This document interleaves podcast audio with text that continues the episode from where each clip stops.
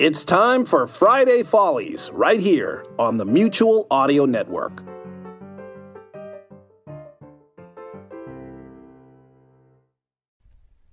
The following audio drama is rated PG for parental guidance. The Comedy Forecast Network. Let's dog ear this for now. This is Comedy Forecast, episode 710, Dog Days of Podcasting Edition, a tape of two cities. Every August, the Dog Days of Podcasting event challenges podcasters to create a new show every single day of the month. or at least as many days as they can. Comedy Forecast has been a participant virtually every year since the challenge began. During last year's event, we looked at one odd news story each day. And we're doing it again this year. Be sure to subscribe, so you never miss an episode.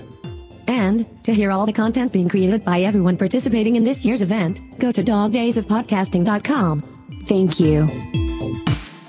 Oh, hi there, Clinton here, and here is today's odd news story. When North Texas resident Karen McBride recently got married, she thought that would be the most exciting thing that would happen to her all year. She was wrong. After the wedding, McBride went to the Dallas DMV to update the name on her driver's license. Well, I mean, not right after the wedding. I mean, that would be silly. The office would be closed on the weekend. But let's dog ear that for now and get back to the Department of Motor Vehicles. McBride said that the associate at the DMV told her that Texas couldn't issue her a license until she got that issue in Oklahoma cleared up. That doesn't sound good, but it also didn't sound familiar at all to the newlywed. In fact, she had only lived in Oklahoma for a few months back in the 90s. Oh yeah, I can dig it. Lots of crazy things happened in the 90s. I mean, jelly sandals, pogs, moving out to the heartland for a hot minute. Anyway, McBride soon discovered that she was the subject of a felony embezzlement warrant. Whoa! Was McBride a grifter? What was her heinous crime against humanity?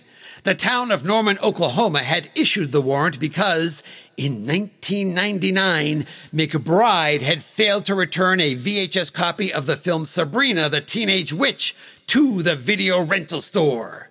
No wonder they. Wait, what?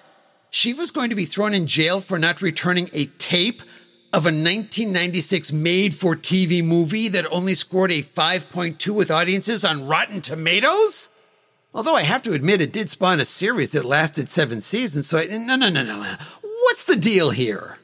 Back in the late 90s, when prosecutors were running around in sweater vests, acid wash jeans, and Doc Martens, Oklahoma law stated that if an item was valued at more than $50, its embezzlement was a felony.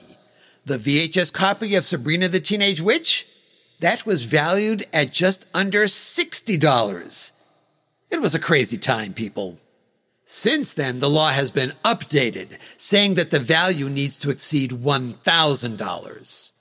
Thankfully, the charges against McBride have been dropped, so all is well, right?